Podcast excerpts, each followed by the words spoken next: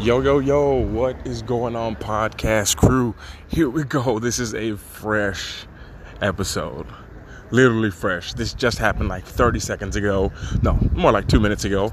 Um, but basically, because people always ask me about when certain situations come up and they they want to know how I deal with it. A lot of times I don't really know it but this just happened so I can give a quick answer. And that is like not even rejection, but when things don't go your way or people try to mess up your day, things that happen to all of us on a daily basis, multiple times a day.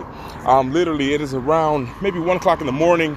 Uh, just just got back um, to another city, and you know I was walking down the street, and there's about seven people in this bus stop. And as I'm walking past the bus stop, they all looking at me. So then the person at the end is just staring at me while they're eating their food in a rude way. So I just stop and I look at them and I just keep staring. I just keep looking. I'm, I'm in a, I'm in a, I don't know, I'm in a weird mood. So I just walk and I just look. And then they just say something, la la la. And I was like, what'd you say? And then their friends like, oh no, it's okay, it's okay, it's okay. And I said, no, what did, what did they say? And they said, no, no, no, it's okay, it's okay. And I just turned and I walked away.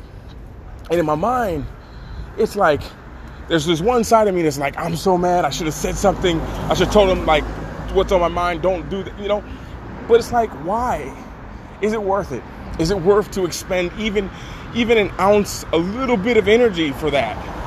You know, and it made me think so many times stuff that happened. I ended up just walking away, but it was not even a big deal.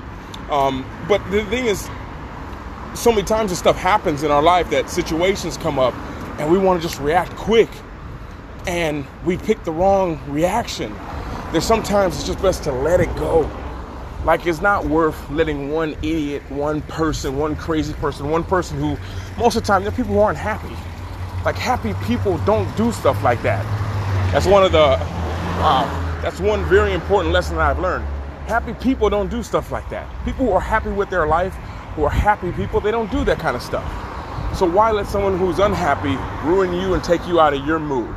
You know, and that was just like a fresh, a fresh thought that came to my mind. Usually I don't, usually after the fact I have to think about it for a while and explain it, but right after, it's a fresh episode right now. And it's just like, don't let people kill your mood. There's no people that are worth it. Because what happens is it makes you mad, then you act different, then you treat people different, and that changes their mood, and it just gets in a bad cycle. It's like you feel it, you shake it off, you keep going. I know it sounds crazy, but over time you just get used to it because you'll realize that so many people around you are negative. So many people are, are looking at you rude or maybe saying things bad or not listening to you.